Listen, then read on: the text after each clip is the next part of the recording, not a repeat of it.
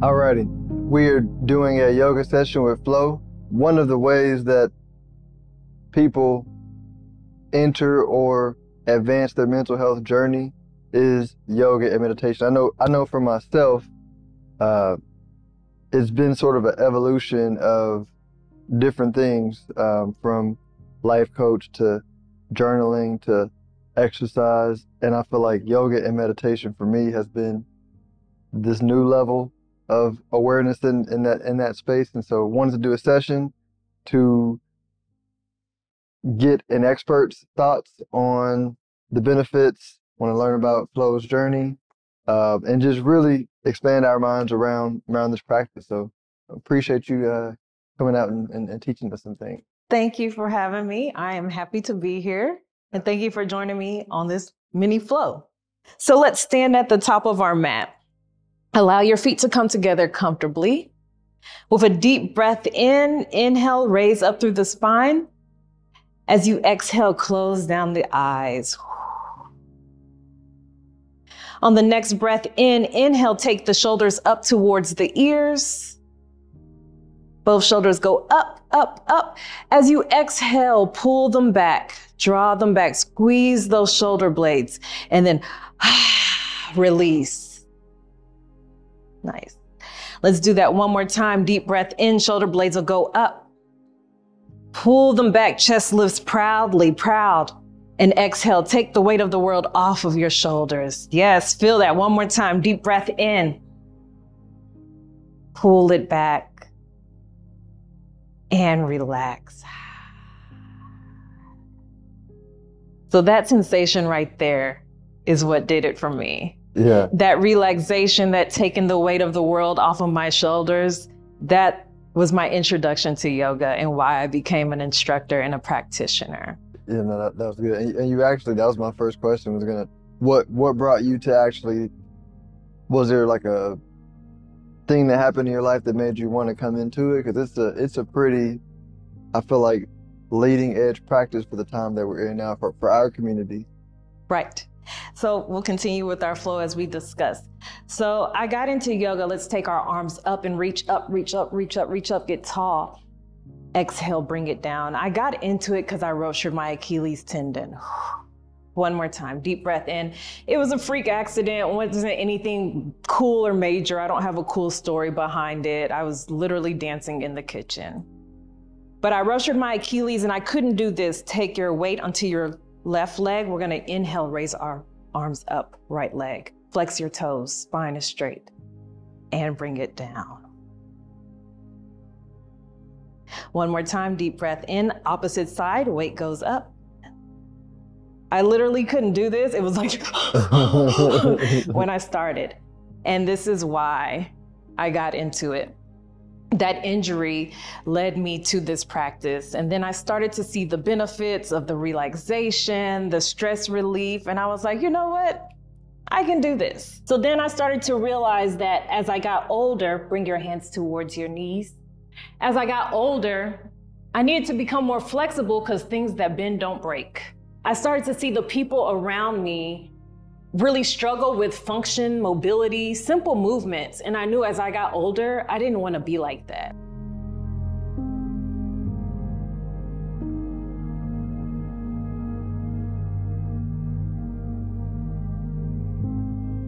My name is Georgette Dunn, and I'm the owner and CEO of Flow Mind Body Soul. This is my big dream coming to fruition. I fell in love with yoga many years ago, 2005 to be exact. I'll never forget the moment that I walked into this studio. It was in Toronto. Um, I just wanted to sweat and had no idea that I would be transformed by this one hour class in in such a integrated way. Like my mind felt better. My body was exhausted, but my spirit felt light. And so when I came back the following day I got the same feeling and every and, and I kept on looking forward to coming back to the next class. And I realized then that I was hooked. I just had never found any form of physical movement touch my spirit in that way. And it's not like I was in a class where the teacher spoke to that. It was just the act of breathing and moving and being consciously aware of what I was doing. I think that it's very easy to coast in your life, and yoga will force you to stop and pause. And I was drawn to that. I was in marketing and public relations, uh, corporate communications, and into online marketing. And so being in that field was stressful, yes, like any other corporate career. But yoga was something that I had picked up while I was knee deep in it and ex- experiencing the highs and lows of being in that industry. But I would then go to yoga right after work. And it was like I got to wash away the stresses of the day. And there was a different light in me uh, that shined brightly when it came to me talking about yoga versus me talking about what I did in my profession. And I knew that I would eventually do yoga teacher training, but like most people, you are passionate about something outside of your career, but you never know when you're going to make that passion your full career. Um, but that that desire was birthed a long time ago. So when I did make the decision to do my first teacher training, some oh my gosh, six years after taking my first class, I dove right in because it was something that I had long wanted and then finally gave myself permission to go after it. And, and so, from a benefits of yoga, and you kind of mentioned some, but if you want to elaborate, and, and you can use the context of benefits that you've specifically seen in your life and benefits you've seen people who've come to you, maybe like what are some of the reasons they've come to you and what are the benefits? It's interesting, right? Because I think everyone has their own journey to yoga, meditation, wellness, etc. And it's something that happens for everyone, which is that shift to I'm more I'm more consciously aware of what's taking energy from me or what's pouring back into me. What I see when people come in and they start practicing, there's typically uh, a couple of steps that happen. People are usually like, oh my gosh, I'm so sore, I'm so tight. And that is that awareness that clicks in like, oh my gosh, I've been holding on to this. Wow, I, I need to make a change. And so once that starts to happen, then they start to tune into the benefits once they continue to practice. They're like, I'm able to mitigate and manage my stress better. I'm able to rest better. I feel more energized in the day. I I'm now speaking differently. Even my gait, my walk, my shoulders are rolling back. So once I get people to see and pay attention to their physical changes, then it goes beyond that and it goes into what's happening inside. And for someone to stick with this and make a lifestyle change, I feel like personally, I've seen it and I can attest to it in my own life, but I've seen it also in the studio. Once people feel the changes emotionally, spiritually, then they are going to practice for the rest of their lives. And that doesn't mean that they're going to be doing teacher training and becoming a yoga teacher, but they are going to keep it a part of whatever they currently do is going to stay there as an addition.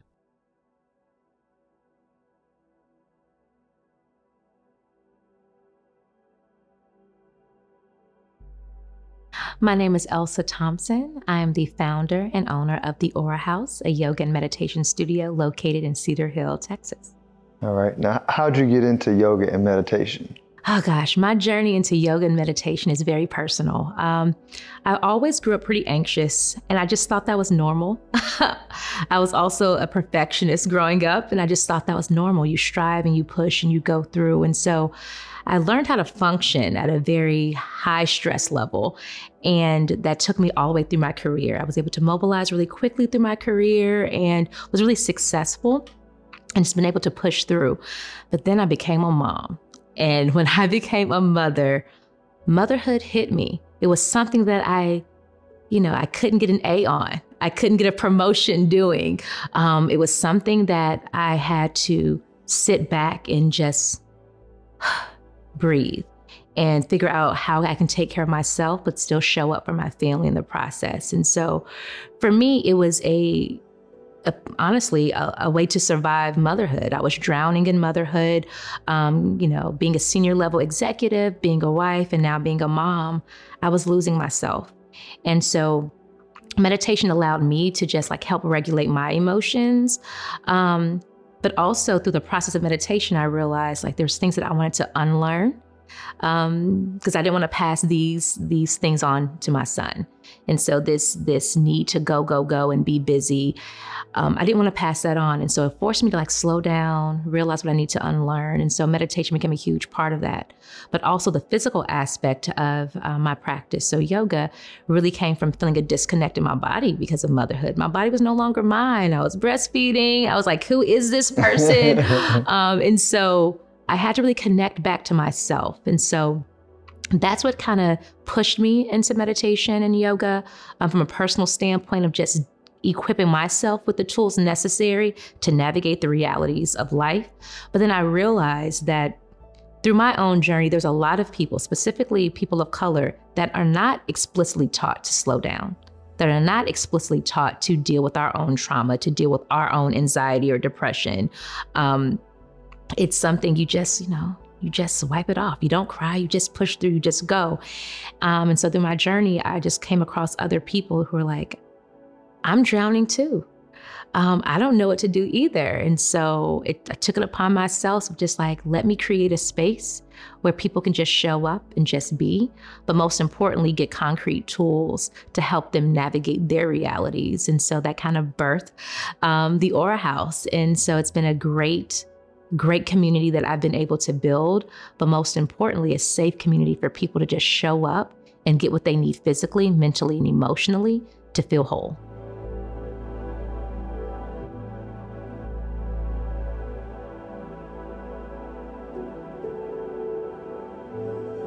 It's, it's interesting you say that because I got into it for mobility for Muay Thai. Oh, yes and and and as you're talking i realized like we grew up with this with this i guess belief expectation opinion whatever you want to call it that as we get older things have to break down. That's not really true because then i start looking into all these other cultures where people are super flexible and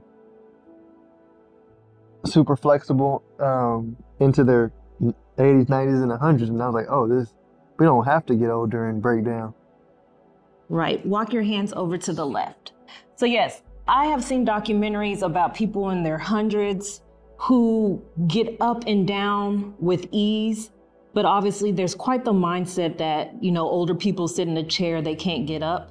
I literally threw my back out trying to reach for a, trying to pick up a suitcase. and I was like, this can't be it.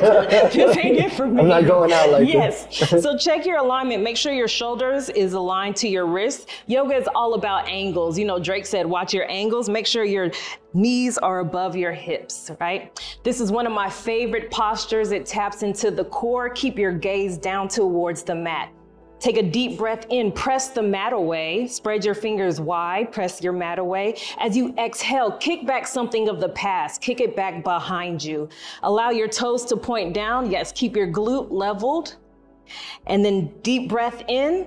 I want you to reach for something tangible. Perhaps it's that money, perhaps it's the new car, perhaps it's the house. Deep breath in. Exhale, place the hand and knee down and wiggle those hips from side to side. Come back to that mobility and flexibility. And then let's go to the opposite side. Once again, spreading those fingers firmly as we press the mat away. As you exhale, once again, kick back something behind you that needs to stay back there and reach for something intangible. The things that money can't buy. Perhaps it's love, Perhaps it's patience. What you'll notice is that in order to maintain your balance, you have to tap into your core, right? Tap into your core strength, your core values, and the core of who you are. So for me, yoga became like an opportunity for me to tune the outside world out and tap into me, the only thing I can control. it, you know, it, it reminds me of being a kid again, where you can just like sort of be, you know, our kids are just silly and just do things that, that just, they feel inspired and they do something. And you go, why'd you do that? I don't really know. And I think that's the thing. For me, yoga is just about feeling good. It's just like if, if I want to do this, and you know, I, I tell my class, I'm like, get frisky, get frisky. Like if you want to do all that, like I'm not. Uh-huh. It doesn't have to be linear or one thing. Left leg extends behind us. Reach for that intangible thing. Extend yourself. Really reach for it. Deep breath in. Exhale. Pull it towards you. Pull in that love. Release hate pull in confidence, release doubt, pull in strength, and release worry. Nice. Place it all down. And once again, wiggle those hips from side to side.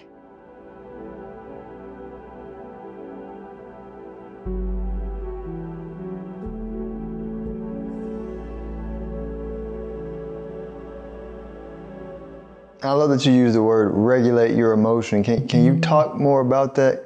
Um, ex- specifically, if you don't mind, uh, people use other things to regulate their emotions too, and you chose to do it internally. So please speak on that. Yes. So, um, you know, emotions are real and it's important that we feel them. And I think sometimes, especially in Black communities, you're like told to like shut down your emotions. And so when you finally feel them, then they're really big. Um, and so for me, having big emotions, I would, you know, didn't know how to necessarily cope. And so meditation is being still became like my vice. And what I've realized is that when I work with other clients, some people do take other ways to deal with their emotions, you know, so they might, you know, indulge in substances. They might become stress eaters. Um, they might, you know, don't even realize they have an emotional regulation problem. They're just like, oh, this is just who I am. I just, I'm stressed out. Like, no, you, we need to like learn tools to deal with that. And so emotional regulation is paramount to relationships, to success in career, because you're going to get triggered. Life is going to trigger you.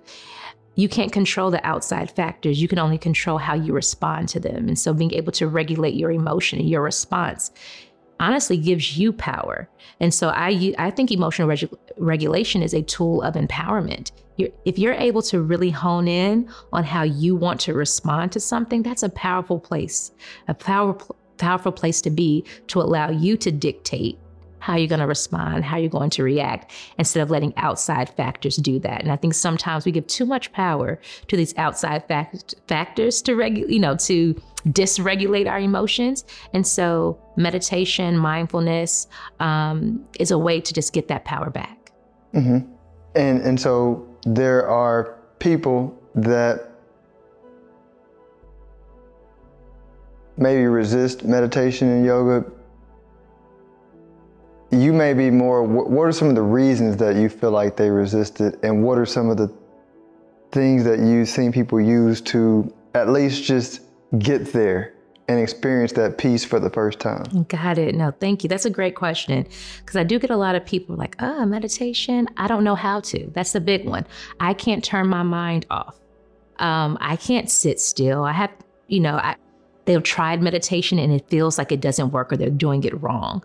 Um, so that's definitely a big avenue. And the way that I address that one is like, you're not shutting your mind out. You're creating space between your thoughts. And over time, you'll create longer space. So when the thought comes in, acknowledge it and then reconnect back to your breath. That allows people to feel a little bit more successful in meditating because they're like, oh, well, I can't turn my brain off. You're human. Of course you can't. But we can work on creator, creating longer spaces between each thought. And in that space is where you find that sense of regulation. I think another reason why a lot of people might not indulge in meditation is they think it has a religious aspect to it. Like, oh, I'm a Christian or I'm, you know, I have a certain faith. I can't meditate. And for me, I am a Christian and I meditate. And for me, I think meditation is a tool that helps me get more connected um, to my higher power.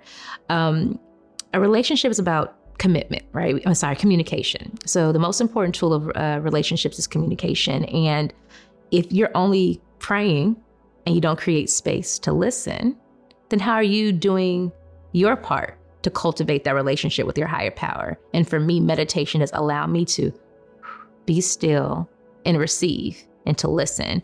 Um, and so that's when I when I share that orientation, that helps people feel like, okay, maybe I can do this. People need to understand that meditation is secular um, and it's just a tool to help us just like ease our thoughts and create stillness and force us to be present. But those have been the two biggest barriers. I think another one that comes up a lot when people meet me is like, oh, I never met a black meditation teacher or a black yoga teacher. And so they feel like the space isn't for them. Um, and so that was important for me to, um, you know, become a teacher. So go from just practicing meditation and yoga to becoming a practitioner um, of that is representation does matter and it does it does allow a safe space to be created. And it kind of opens the doors for people who maybe never would have you know dabbled in yoga or meditation. They feel a little bit more comfortable because the re- representation is there. And so those have been the three big factors that i've noticed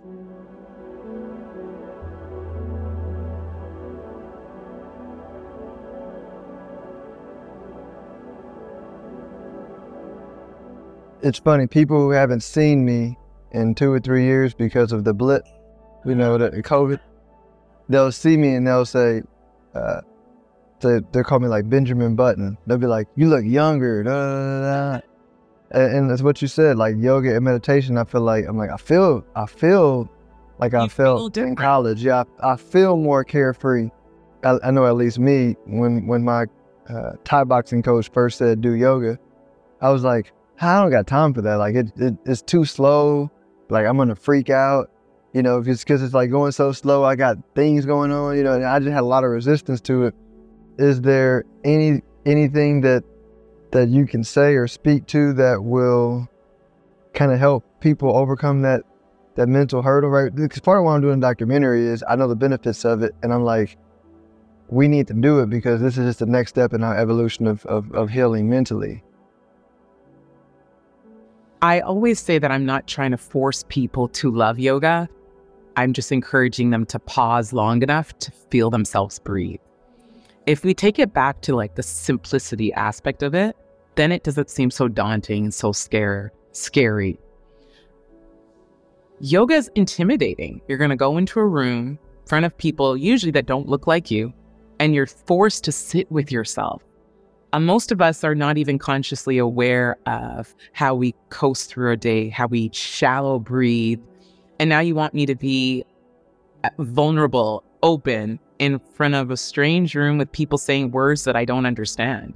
Uh, it's not like we're learning Sanskrit in school, correct? So I just try in my my way of teaching is to be very approachable and down to earth and to make people feel wanted in the room that I'm teaching in. And that means just something as simple as looking them at them in the face, asking them what their name is, um, and disarming people with humor. That really helps. But more than anything, I feel like it's a responsibility for these studio owners as well to make their practices welcoming and opening to people of all different backgrounds, sizes, races, creeds, etc. My hope when I was opening the studio is that someone saw a black woman open up a studio downtown that they would be like, if she can do this and she looks like me, why am I not there? I can be there. And when I first started teaching in Dallas, there was, oh my gosh, I could count on one hand how many black yoga instructors there were in Dallas. And that has exploded as of late. There's many more. And that for me just makes it feel I feel like I've been doing my work. I feel that I'm trying to be more of the solution to bringing wellness to our culture, to people that look like us. Um, and sometimes it's a slow adoption. but the more we have discussions like this, where they see us talking about it and so engaged and passionate, it, it's like a light turns on. Like, hey, I want some of whatever they're doing, you know? Um, and the more that we we we bring yoga to places and spaces that we might be in, but we don't even realize that yoga could be there as well. So whether that's yoga in the park, there's a lot of different organizations that do that. um, yoga, even partnering with like the downtown parks. That's something that our studio will be doing. So I think it's also being more visible with what we're trying to do and what we're trying to share.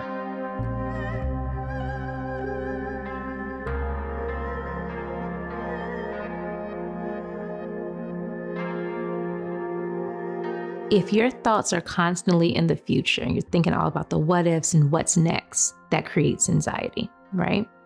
If you're constantly thinking about the past, that creates depression. So, mindfulness and meditation allows you to be present. And so that helps you minimize a lot of the stress of thinking about, oh my gosh, what if this doesn't happen? What it stops your mind from spiraling either forward or backward, and it keeps you in the moment. So, the practice in and of itself is to force you to think about right now, I'm going to be fully engulfed in this moment. And that can help eliminate our mind from creating stressful situations or creating stressful thoughts. So that's one way that it's just a very practical practice of just like, I'm not going to think about tomorrow. It's not here yet. Let me just focus on right now. Why am I stressing about tomorrow or next week when right now I'm engaging in this conversation? I want to be fully present and give my all here. So that can definitely help um, ease with stress in a practical way. I think another thing is that the body keeps the score. Stress shows up physically for our bodies.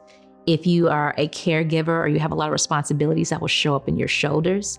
If you have a lot of stress or emotional trauma, that will show up in your hips and your lower back. And so being able to physically release that is also helpful. So that's where the yoga practice is extremely important as well, or just any type of physical movement to help us just relieve the stress that we trap in our bodies. There's people walking around, they're like, are stressed or oh, I'm just not flexible. It's like, okay, you're probably not flexible, but also you could be holding some trapped emotions that you haven't dealt with. So it forces you to like physically release those things as well. Um, and I think another part um, that just helps with the stress management is that when you're still, it forces you to feel, right? And the way that you have to move through stress or move through difficult times, because it's going to happen. That's life. Life is stressful. Sometimes you have to feel it to push through it. Um, and then having the the practices to be mindful and to be calm can allow you to respond to it more effectively.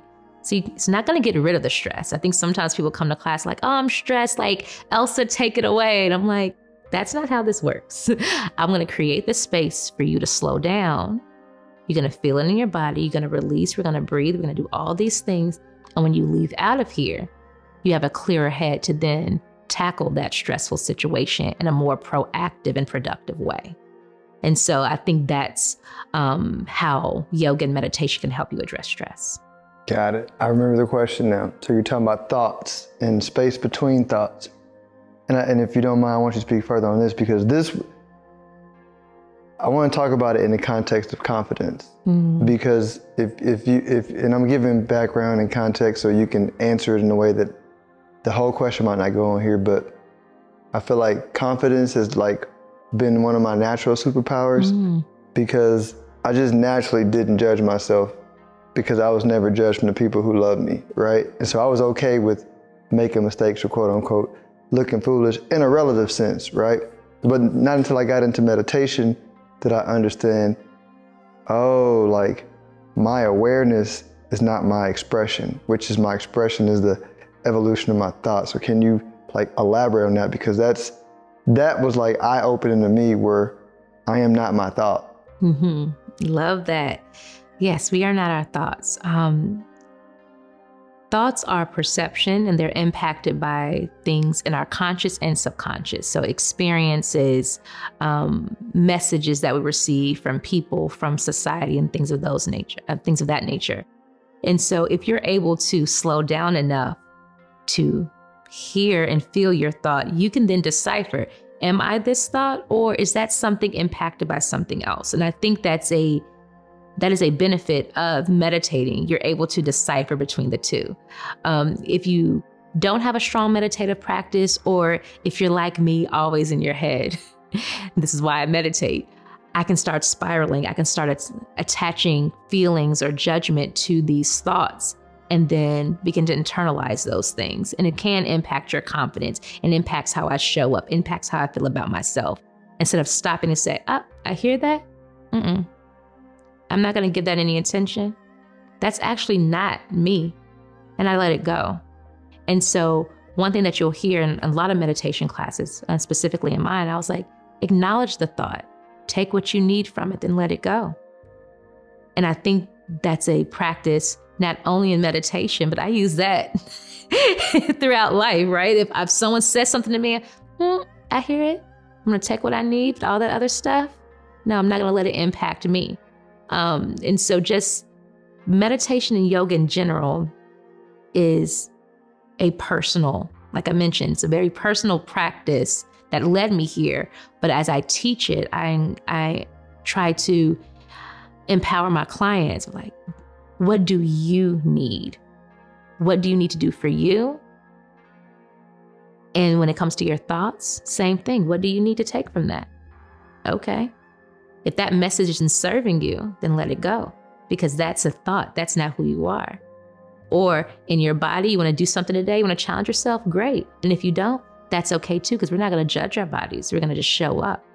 And so it creates a lot of, like you said, this self awareness um, that I think we lose because we're just over, you know, saturated with so many messages that sometimes you need space to be able to separate that. And I think through a meditation practice, mindfulness practice, prayer journal, whatever you want to call it, just finding that stillness allows you to be better at deciphering what's real, what's your reality, and what's not.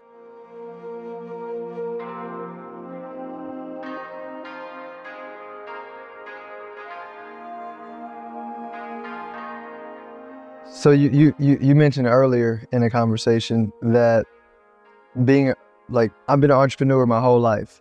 Uh, I've never had a paycheck, and a lot of people look at somebody in business, entrepreneur, and they go, "Man, you must have a lot of money," and then like you have no clue. Like there's there's ebbs and flows. There's times with lots of money, and there's times where instead of doing date night at Pappadeaux, we're doing date night at you know Razzoo's. So you know, you said Razzoo's. I said at the crib. Yeah, or, or at the crib. Yeah, yeah. And so, um, and so having a, you mentioned before, you're an entrepreneur in the relative early stage of being an entrepreneur. And you mentioned yoga has been really beneficial for you. So kind of expand on that. It's interesting when your passion uh, is also your career, which is also the thing that I'm investing all of my blood, sweat, and tears in. And so I was laughing the other day because I was very stressed out about stuff about running a new business and all the intricacies of that. And then I went in to go teach my class, and it was like my stress melted away. And one of the students had commented, and she was like, Wow, you're like a different person now. Because she saw how I was at the beginning of class to the end.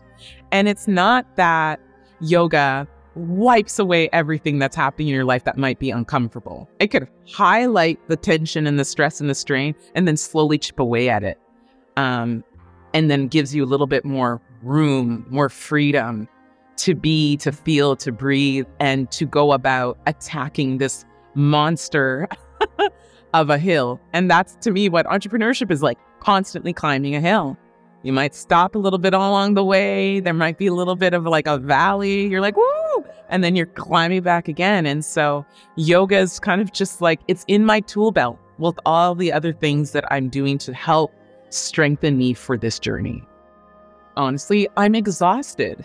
Um, I think that entrepreneurs are in this like small little group of people that are just going for it and it can be lonely at times. I think that we need to actively check in with each other as entrepreneurs because usually, whatever is a problem that you're having, I might understand, relate, or even have some guidance on how to navigate your way through that. And so I was been joking about wanting to start an entrepreneur support group.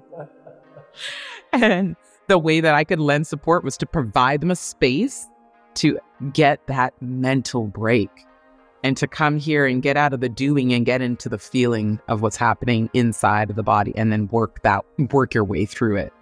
Um so yeah that's a, a kind of a loaded question. How am i? Kind of depends minute to minute lately but also trying to understand that in order to make effective decisions as an entrepreneur, your mind needs to be clear. And so remembering that I have to continue to pour back into my own wellness, i.e., even practicing by myself, meditating still, prayer is the most powerful tool, and then getting real clear about setting time boundaries.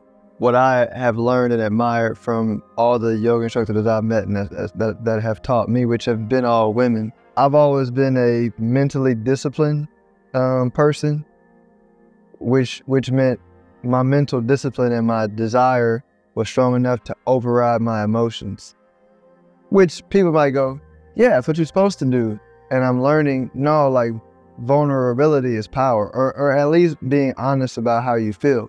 Yes. And um and that's like like when you're honest about how you feel, it's like freeing, right? Because then there's no like you know where you are.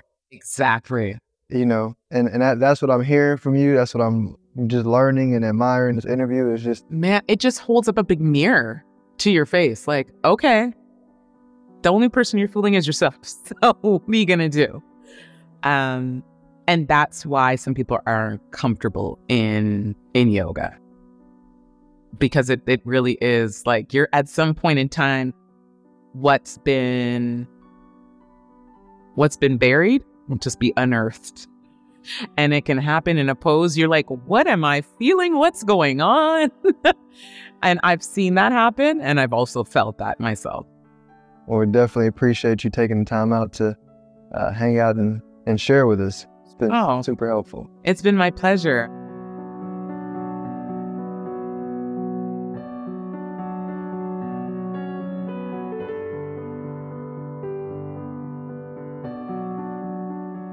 When I decided to open the studio, my biggest fear is that this would feel like work. Because I've done this for so long, you know, pop up events, private clients. But to open a physical location, I was like, I don't want to lose the enjoyment and the the passion that I have because this feels like a job now. And when I say every time I walk through those doors and I see my clients, I'm like, this is exactly where I'm supposed to be and what I want to do. Um, it's been a blessing to be able to live out my passion. It just happens to be what I do for work. And I hope that everyone could ever can get to that place where they're passionate about something and they can also make money from it and but also make an impact. But I get refueled by the work that I do every single day. Every single day um, because I know that these practices are important. I know that these practices are powerful. And in the community and the clientele that I serve, it's a need for us to be equipped with ways to regulate our emotions, to deal with the triggers and stresses of the world, to not only fill up our cup, but to be an overflow. That is necessary and powerful uh, for the community that I serve, and so that fills that fills me up. But it is hard at times for sure. Not gonna sit up here and say that it's not, but I don't want this to feel like work. Um, and I've been able to just like stay connected to my why, and that really drives me. That's good. I'm gonna ask one more question. I, this is I got time for one more. You mentioned this, and I think I, I didn't ask anybody else this, but you triggered it just now. I, I want to ask about the context of like, so regulate, learning to regulate your emotions and the benefit of your relationships, because I feel like um, uh, in, in relationships where they're not balanced, you have two people that are looking from something, that are looking to get something from someone else to regulate their own emotion, their emotions, which may work for a period of time, but there's resentment. So can, can you talk about the benefits of both one just regulating one person regulating your own emotions and how that helps your relationships. Oh gosh. Um, so like i mentioned i think reg- regulating your emotions is the most important tool that we can have because you're going to get triggered um, in your relationships work relationships you know romantic relationships mother son relationships. Um, you're going to be impacted. And so it is important um, because if you are able to like pause, get yourself together before you respond, you can come in a place that's from a place of empathy or of care. Or you can take a moment and say, you know what, I'm not going to respond right now because you don't have to. You don't have to. And I think sometimes we are reactive when we're responding from a triggered standpoint or an emotional standpoint. But when you have the opportunity to like take a moment, whether it's do through deep breathing or whatever technique you decide to use, but you just kind of like, I'm going to take a moment before I respond. You're able to be a little bit more intentional um, with your response.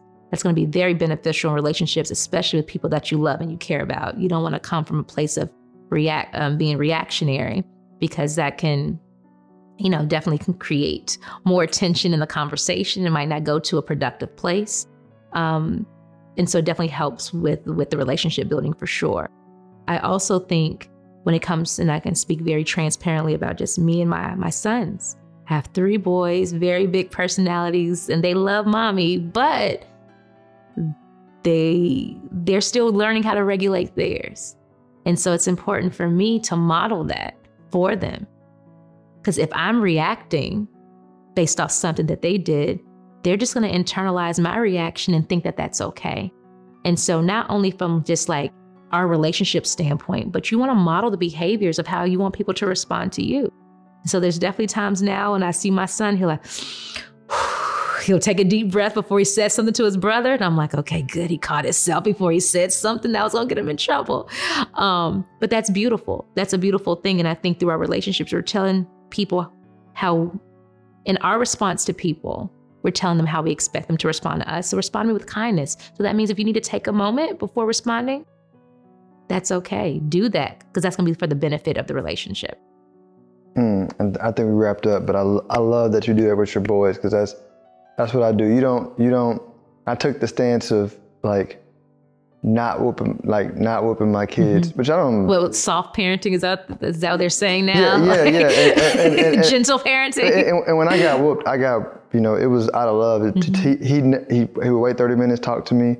It was intentional. But I'm saying to say, I just, I found, I was like, no, I don't have to whoop them if I, if I, I model that and I helped them work through that, which may seem soft, but I'm like, no, it works. Like my son can get ready to go off the deep end as a teenager, catch himself. He's not nowhere near perfect, but he's better than most adults. He's better than me at 20.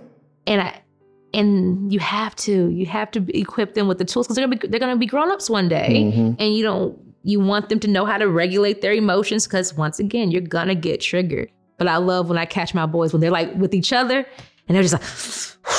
And I'm like, yeah, take take a minute. and I'm just watching, and they'll look at me and I'm like, I'm just gonna go to my room and calm down. I was like, yeah, you do that. Because he knows, like, do you want to just take a minute to get yourself together before you respond, or you respond just you want to win? You want to mm-hmm. like trigger your brother and win in that moment, and now both y'all in trouble. So, um, no, I'm glad that you do that with your with your kids, and I'm um, I hope more people, you know, regardless of how people decide to like you know raise their children, we as adults need regulating, like self regulation skills. So the sooner you can teach it to kids, the better off they'll be as adults.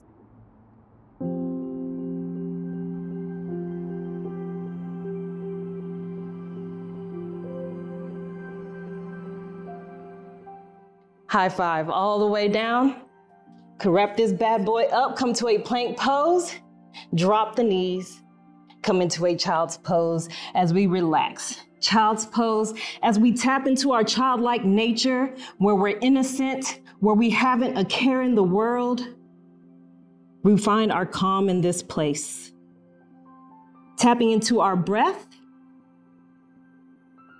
This is the technique that provided the calm from the storm, provided the peace that I needed from my corporate job was finding breathing techniques, finding my breath. When coworkers would get on my nerves, I would just take three deep breaths. right? Kids getting on your nerves, family getting on your nerves. Take a deep breath. take a deep breath. It's funny. So this is this is literally the one I go to whenever I'm uh, doing my, my, morning routine. I, I like finishing here because, like you said, it's just super relaxing. I don't know what it is about it. Right, it is. You tap inward. So, like I said, where you can't control the outward in this moment, you have an opportunity to bow your head humbly and tune inward to what's going on within you. Let's come onto our knees, toes curl under. We're going to place our hands on our lower back, squeeze the shoulder blades, lift the chest, push the hips forward. Exhale. When I was in yoga teacher training, this is camel pose. The full posture is to grab the tops of your feet and to really push out. It made me cry. After holding it, there's such an emotional release within the hips. It just made me just cry like a baby. Bring it in. And yoga became that thing in which I realized I could identify stuff within me that I wasn't able to identify before. Some deep rooted emotions, my triggers. I started to see that. I started to be less judgmental of myself because what we did today, tomorrow I may not even be able to do that, you know, I, I, or struggle with doing it. Yeah. And so it gave me that level of acceptance and understanding that I'm just a human being having a human experience. Every day, every moment is different. And for me to not stress about what's to come, but just really be at peace with the present moment and try my best to maximize that present moment. And, and, and how and how much of that do you think when you look out at society and the and and Extend the, your legs out. okay in the in the world um is like needed today? 'Cause I feel like everybody's judging. How do I how do I say it? Like you can tell people who judge themselves hard because they judge others super harshly, Yes. and that's going. That's a lot going on in the world today. That is a lot going on. And um, unfortunately, you have to do the work. You have to do the work, like I said, to work on yourself. I think, like in a Japanese proverb, they say like 1% personal development every day. 1%. So, where if you lose your patience, right? Of course, we know you're not just one day gonna wake up and like, oh, I got all the patience in the world. But how are you gonna inch by inch, day by day get there? It's the same thing with me being flexible. Take your fingertips up towards the sky. As you exhale, lean from the hips and reach towards your feet, ankles, or your shins. Wherever you at today, your ankles, your knees, your shins, and relax. I got. Right. Good metaphor. So we begin here. Some people are here, some people are here. Over time, with practice, 1% each day, you get towards the ankle, you get towards the feet. You can bring your feet together and really clasp your hands Mm. and relax. So find peace in this posture and sway from side to side. This feels good on my lower back when I just sway from side to side. I feel like a grandma singing like her old little hmm, just like her old little hymn, swinging from side to side. but it feels good, doesn't it? It does feel It good. does. That's a good. That's a good visual. But yeah, and, and I and I like how you use the analogy of. Um, I tend to think it, it's like there, there's no ending to what we call mental healing or like getting better because it's, it's it's like an ongoing, evolutionary process that is, is really no end. So, what you said earlier, the question, and I'm not sure if I answered it correctly. People who judge themselves others or judge themselves harsh, harshly and judge others are some way seeking a sense of perfection. Mm, And I think once you realize there is no perfection, because your goal may be to touch your shins. But then once you touch your shins, you realize, okay, well, now I got to go for my ankles. Well, now I got to go for my toes. Like it's never ending, you know? So you have to be comfortable in your progress, but not cocky. you know, yeah. still know that there's room to grow always and just push the dial 1% each day. yeah, yeah, yeah. No, I like that. What what what are some of the um and, and you've covered a lot of questions that I had, but I'm I'm I'm thinking in the context of um, when I the questions I had when I first got into yoga. Um, is is this a practice that if you so we talked about the mental aspects, but from like the physical, is this something that you would say uh, would be good for? Uh, we know it's flexibility, but like weight loss or anything like that. Oh, for sure. For sure. As I said, the various forms, let's cross our legs. The various forms of yoga can get your heart rate up. Where we're in right now, I know they can't see, but this is a heated room. I mean, if you were to come to class and you have your Fitbit on, I'm pretty sure in one of Georgette's classes, with the heat, with the uh, repetition, the quick movements, you're gonna burn calories you know? And so I, it can be that for weight loss you know? Um, in in yoga we teach you about an intention. When we start a class we usually say set an intention for the class right? And whether it's weight loss or any goal that you have setting an intention and making sure that your movements your actions align to that intention right? So for me if it's weight loss it's going to be like okay let me try to go today without getting fast food or without, you know, drinking too much, whatever it is that I feel like is fueling my weight gain, right? And it's the same thing. In yoga practice is going to be like, well, let me try today to really keep my breath because let's go round and around. When life gets complicated, we lose our breath, right? When you see people who have anxiety attacks, they're breathing from the chest. It's like, it's like rapid from the chest. But in order to calm that down, you breathe from the belly, breathe deep within the lungs. You calm your heart rate down. You calm everything down. That stress, it just disappears, right? Or starts to disappear. Let's go the opposite direction. Opposite direction. So, yes, I think it can be an aid for weight loss. It can be an aid for strength, cardiovascular. We tapped on that. I think for me, most important, balance. I have people that come to my class. I have strong guys that like are the epitome of like some Adonis or Hercules, mm-hmm. super strong. Mm-hmm. And then we go to put their arms up and they're like, ah! They got no flexibility, right? Or I have girls that are super flexible doing the splits and stuff, but they're not strong. They can't hold plank for a minute or anything like that. But regardless to where people are at, everyone struggles with balance. Yeah. And the ability to balance and then if you're going to fall to be able to roll with yourself as you get older, that's important. Just balance is important and I, like I said, it's one of those things people take for granted. So yes, we'll bring our hands together up. Our palms come to our heart center. The light in me honors the light in you. I thank you for sharing this practice I appreciate you. Thank you. This is this is good. We gotta definitely like do this again. Yes. Namaste. Namaste. What does namaste mean? The light in me honors the light in you. Got what language is that? Uh, probably Sanskrit. Probably Sanskrit. Yes. Okay, yeah. Yes. Namaste. Namaste. I think that was good. That was good.